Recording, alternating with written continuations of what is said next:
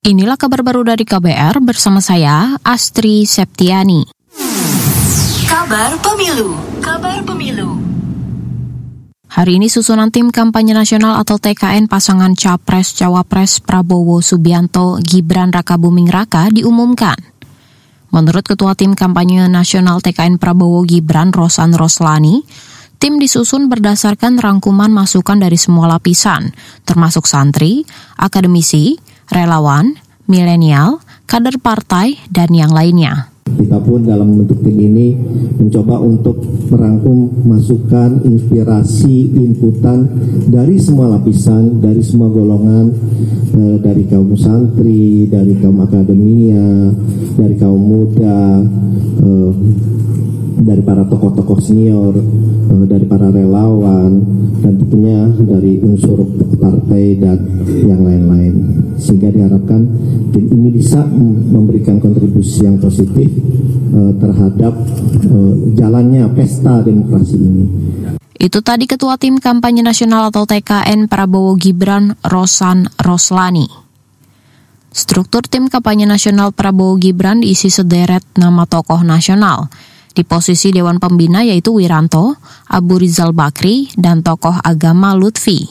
Kemudian Ketua Pengarah Airlangga Hartarto, Wakil Ketua Pengarah Sufi Dasko Ahmad, Agus Harimurti Yudhoyono, Kaisang Pangarep, dan Hashim Joyo Hadi Kusumo.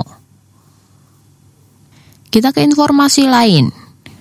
Badan Pusat Statistik atau BPS mencatat pertumbuhan ekonomi Indonesia pada kuartal ketiga tahun ini tumbuh hampir 5 persen.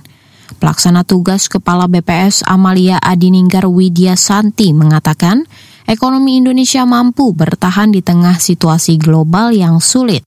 Di tengah melambatnya perekonomian global, terjadinya perubahan iklim dan menurunnya harga komoditas ekspor unggulan, resiliensi ekonomi Indonesia kembali tercermin melalui pertumbuhan ekonomi sebesar 4,94 persen year on year atau secara kumulatif Indonesia ekonominya tumbuh sebesar 5,05 persen C2C.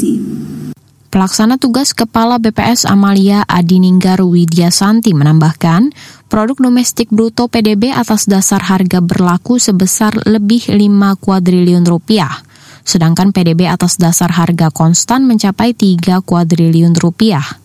Amalia menjelaskan, tumbuhnya ekonomi dalam negeri dibarengi dengan peningkatan mobilitas, pariwisata, aktivitas produksi yang solid, dan daya beli masyarakat yang stabil. Saudara beralih ke lantai bursa. Pada penutupan perdagangan hari ini, nilai tukar atau kurs rupiah menguat 190 poin menjadi 15.500-an rupiah per dolar Amerika dari penutupan sebelumnya 15.700-an rupiah per dolar Amerika. Analis pasar mata uang Lukman Leong mengatakan, rupiah sedikit terkoreksi pasca data pertumbuhan ekonomi produk domestik bruto atau PDB kuartal 3 tahun ini yang lebih rendah dari perkiraan, yakni kurang dari 5 persen dengan ekspektasi di atas 5 persen. Angka pertumbuhan ekonomi yang lebih rendah dari perkiraan ini dipengaruhi perlambatan ekonomi global dan perubahan iklim. Inilah kabar baru dari KBR bersama saya, Astri Septiani.